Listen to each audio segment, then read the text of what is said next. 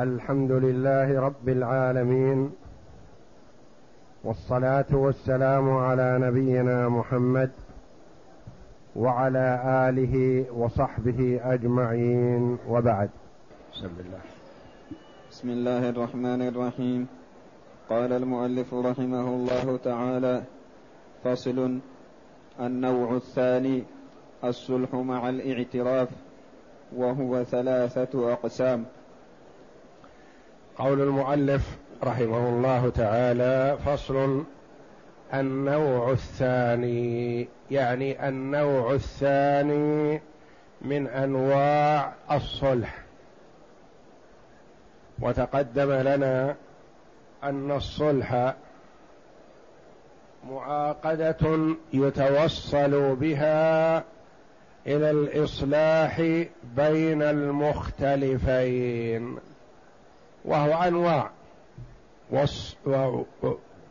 وهو أنواع.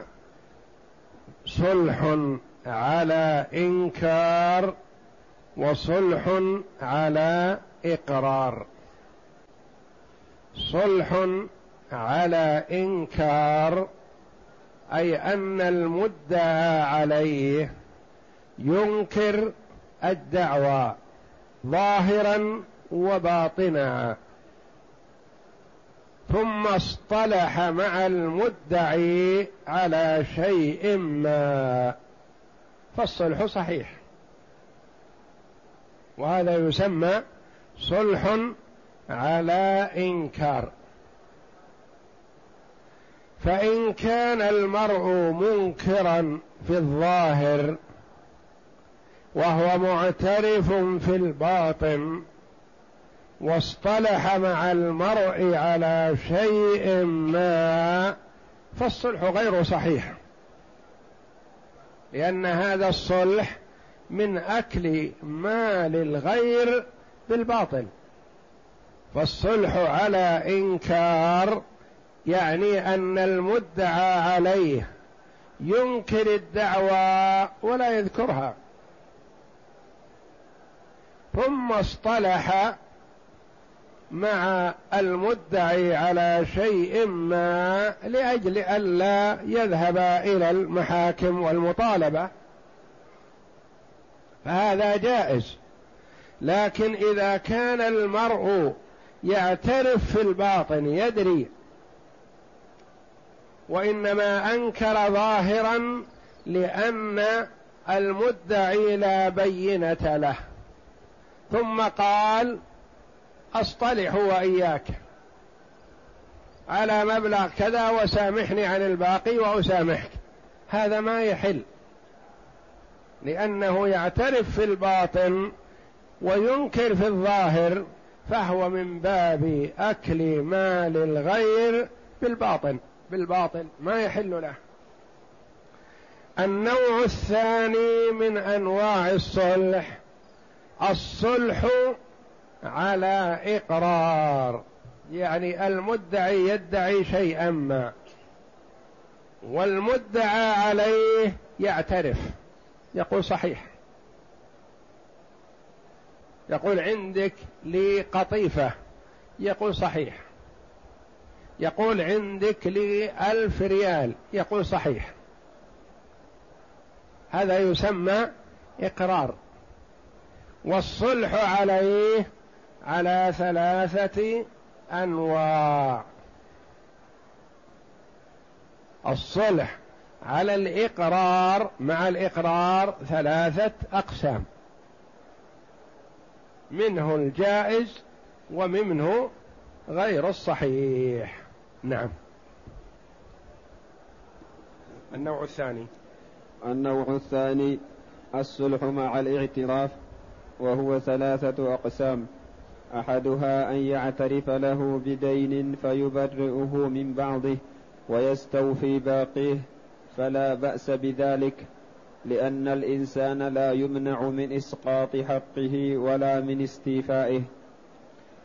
قال أحمد رحمه الله ولو شفع فيه شافع لم يأثم لأن النبي صلى الله عليه وسلم كلم غرماء جابر فوضعوا عنه الشطر فوضعوا عنه الشطر وكلم كعب بن مالك فوضع عن غريمه الشطر. الصلح مع الاعتراف وهو ثلاثة أقسام.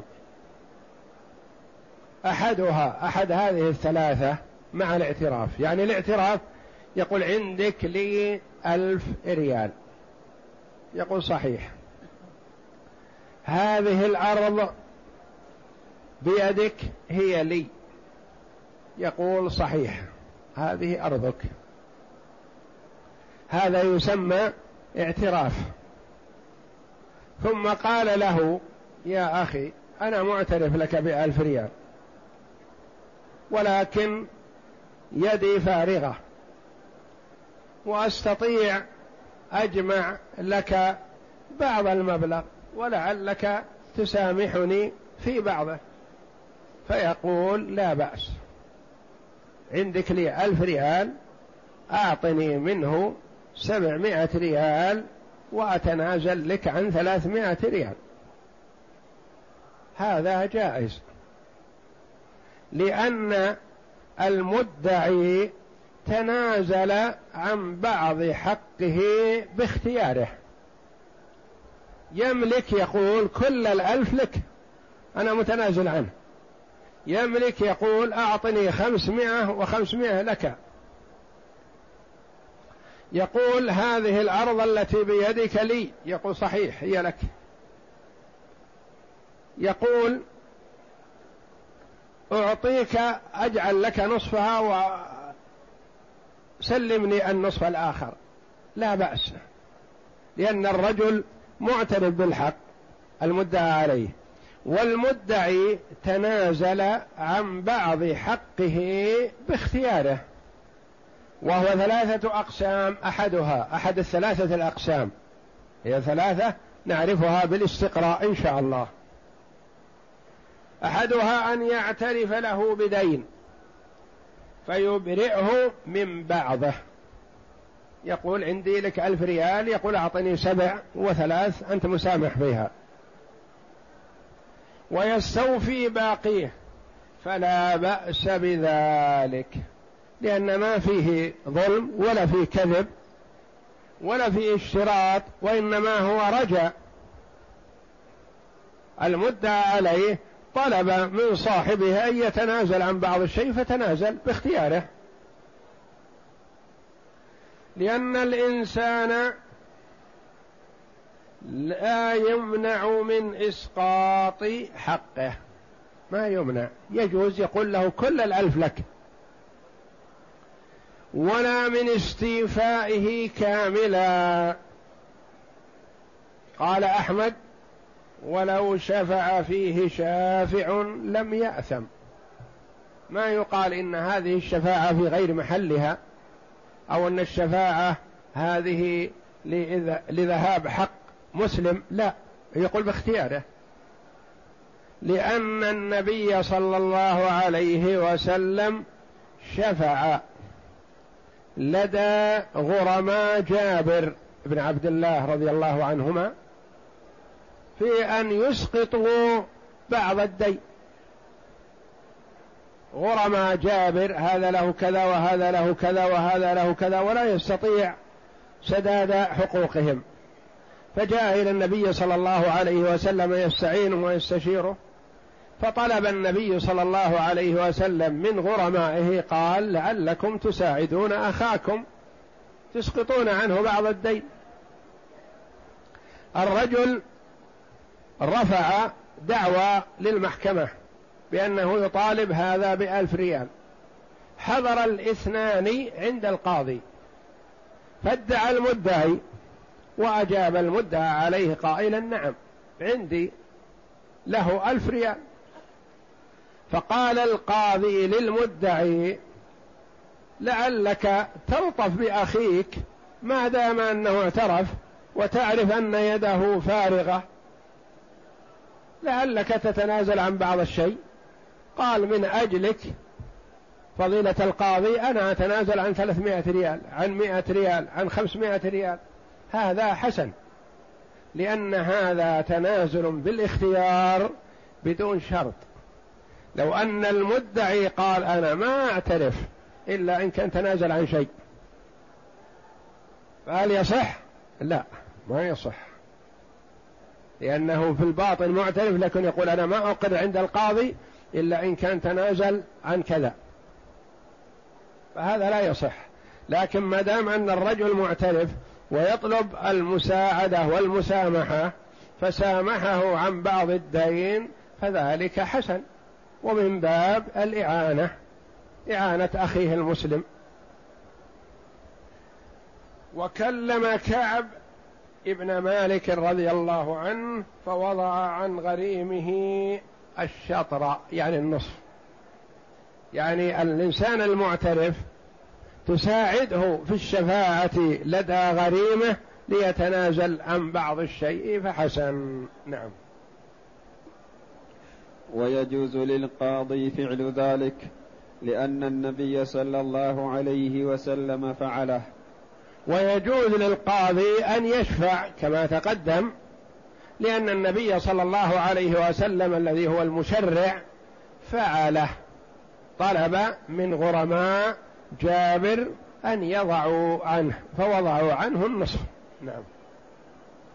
وإن أمكن الغريم الوفاء فامتنع حتى أبرئ من بعضه لم يجز لأنه هضم للحق وأكل مال بالباطل.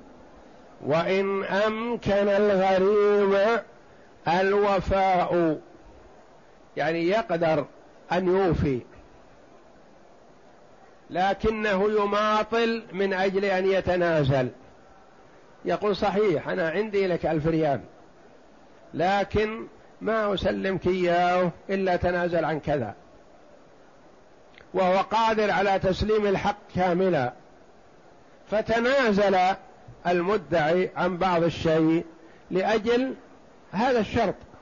فهل يصح؟ لا ما يصح. لأنه معترف بالحق. ولأنه اشترط ألا يدفع إلا يتنازل وهذا ما يجوز له.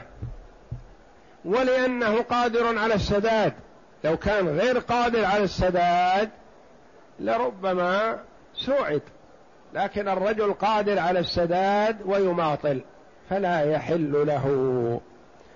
قال فامتنع عن الأداء قال حتى يبرأ من بعضه أو تبرئني من بعضه لم يجز لأنه هضم للحق وأكل مال بالباطل. يقول عندي لك ألف ريال لكن ما أسلمك حتى تنازل عن ثلاثمائة ريال. فلا يجوز. نعم. ولو قال الغريم أبرأتك من بعضه بشرط أن توفيني بقيته أو على أن توفيني أو لتوفيني باقيه لم يصح لأنه جعل إبراءه عوضا عما أعطاه فيكون معاوضا لبعد حقه ببعض. وإن قال الغريم يعني المدعي صاحب الحق أبرأتك من بعضه بشرط أن توفيني بقيته أو على أن توفيني أو لتوفيني باقيه لم يصح. يعني الرجل حريص على حقه وحقه معترف به وحقه حال. قال عندك لي ألف ريال؟ قال نعم صحيح. قال أتنازل عن مئتي ريال بشرط أن تسلمني الآن ثمان. فلا يصح. لأنه تنازل عن بعض حقه من أجل استيفاء بقية حقه. مع أن المبلغ معترف به والمبلغ حال لا مؤجل. لكنه اشترط السداد في الحال. ففي هذه الحال لا يصح لأنه كأنه اشترى حقه ببعض حقه. نعم. ولا يصح بلفظ الصلح لأن معنى صالحني عن المئة بخمسين أي بعني وذلك غير جائز لما ذكرنا ولأنه ربا. ولا يصح بلفظ الصلح. أما إذا قال له أتنازل عن مئتين وأعطني الباقي الآن فأعطاه في الحال فلا بأس. لكن يقول أصطلح معك على كذا وتسلمني الآن و وأبرئك من كذا فلا يصح بلفظ الصلح.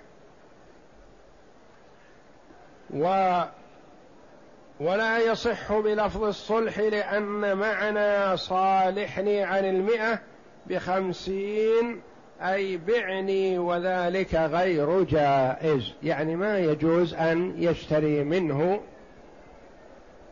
بعض الحق بأن يتنازل عن بعضه.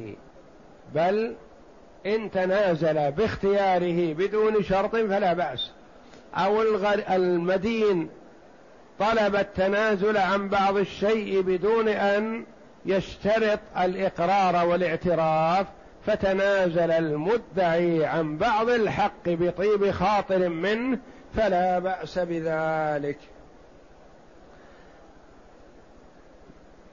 وأما إذا قال مثلا أشتري منك كذا بخمس أشتري منك المئة بخمسين أو بعني المئة بخمسين فهذا نوع من أنواع الربا الذي لا يحل. نعم. ولو صالحه عن مئة مؤجلة بخمسين حالة لم يجز لذلك لأن بيع الحلول غير جائز. ولو صالحه عن مئة مؤجلة يقول عندك لي مئة مؤجلة تحل مثلا في ذي الحجة. قال نعم. قال أريد أتفق وإياك. نصطلح. سلمني ثمانين الآن عن المئة المؤجلة. فهذا لا يصح. لأنه شرط ومصالحة والمصالحة نوع من أنواع البيع. فكأنه اشترى ثمانين الحاضرة بمئة مؤجلة. لكن إذا لم يكن بلفظ البيع ولا بلفظ الصلح قال عندك لي مئة. سلمني الآن ثمانين وأسامحك عن الباقي. فلا بأس بذلك. نعم. وإن صالحه عن الحالة بأقل منها مؤجلة لم يصح لأن كذلك إذا صالحه عن الحال ببعضها مؤجلة بهذا الشرط ما صح لأن هذا ظلم للمدعي. مثلا يقول عندك لي مئة. سلمني إياها. قال ما أسلمك إياها إلا بشرط. تتنازل عن عشرين وتؤجل علي شهرين. تتنازل عن عشرين بدل المئة تكون ثمانين. وتؤجلها شهرين. أسلمك في ذي القعدة. لم يصح هذا لأن هذا من أكل المال بالباطل. نعم.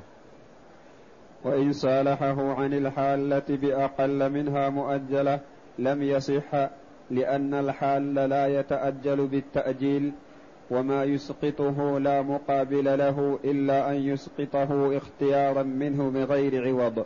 إذا كان الإسقاط اختيار من المسقط قال يا أخي عندك لي مئة. سلمني ثمانين الآن يقول لا بأس.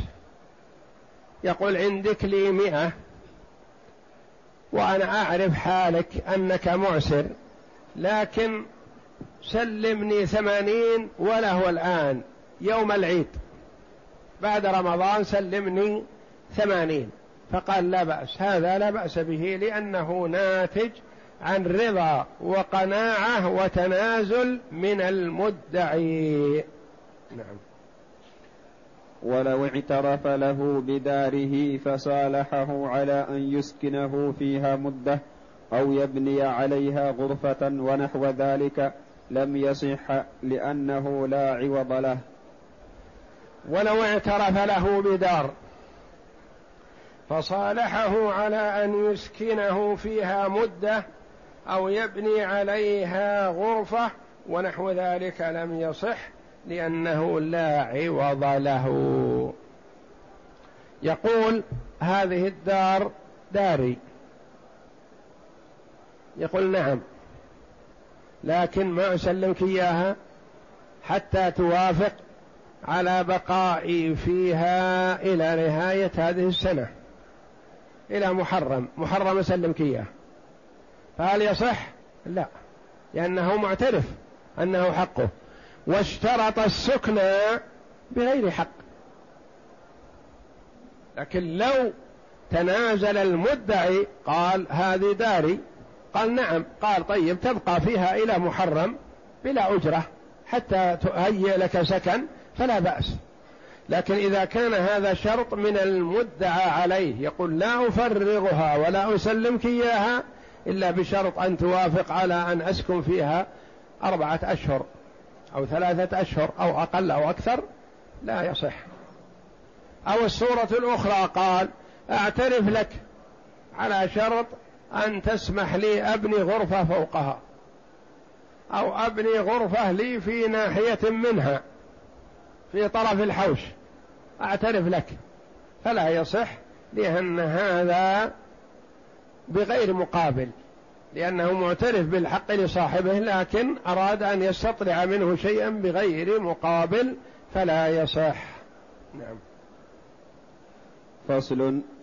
القسم الثاني أن يعترف له بعين في يده فيهب له بعضها ويستوفي باقيها فيصح لما ذكرنا في الإبراء إذا فعل هذا اختيارا من غير منع الغريم ووهب له بغير شرط كما ذكرنا في الإبراء. هذا القسم الثاني القسم الأول أن يعترف له بدين. هذا أن يعترف له بعين. بعين. يعني الدين دراهم. أو جنيهات. أو عملة من أنواع العملة. وهذا عين. يقول له مثلا هذه الغنم التي بيدك عشرون راسا هي لي. يقول هذه الأرض التي بيدك هي لي. هذه المزرعة التي بيدك هي لي. هذه الثياب التي بين يديك هي ثيابي. أنا وضعتها هنا وتركتها ورجعت فاذاك قد استوليت عليها. فيعترف لأن هذا في صلح الاعتراف. فيعترف. المدعى عليه. فيقول طالب الحق ما دمت بهذه النزاهة والحرص على براءة ذمتك؟ عشرين الرأس من الغنم أعطني منها خمسة عشر ولك خمس. هبة مني. هذا هبة عين. يقول مثلا هذه الأرض التي بيدك لي ما دمت أنك اعترفت فأنا أعطيك منها عشرين متر في عشرين متر أربعمائة متر مربع. تسكن فيها. يقول خير هذا لا بأس. يقول له هذه الثياب التي اعترفت بها لي وهي عشرون ثوبا خذ منها خمسة ثياب لك وأعطني خمسة عشر. هذا لا بأس لأن هذه تنازل من صاحب الحق بدون شرط. وهذا الصلح على العين والسابق الصلح على الدين يعني مبلغ من المال. أن يعترف له بعين في يده العين مثلا سواء كانت أرض أو غنم أو إبل أو ثياب أو أطعمة أو أي نوع معين. يعني معين ليس شيئا في الذمة وإنما هو معين هذه العين. فيهب له بعضها ويستوفي باقيها. يقول أعطيك منها كذا. فيصح لما ذكرنا في الإبراء لأن لصاحب الحق أن يبري المدعى عليه من بعض الدين. إذا فعل هذا اختيارا من غير منع الغريم. أما إذا كان من منع ناتج عن منع الغريم قال لا هذه ثيابي. ثم قال له أعترف لك إذا تنازلت عن خمسة لي فما حكم هذا الصلح؟ لا يجوز. أو قال هذه الغنم غنمي وليست لك. لكن إن تنازلت عن بعض الشيء أنا أعطيك الباقي. هذا لا يصح. لأنه من أكل مال الغير بالباطل وبدون موافقة واختيار ورضا من المدعي. ووهب له بغير شرط كما ذكرنا في الإبراء. هذا صحيح. والله أعلم وصلى الله وسلم وبارك على عبده ورسول نبينا محمد وعلى آله وصحبه أجمعين.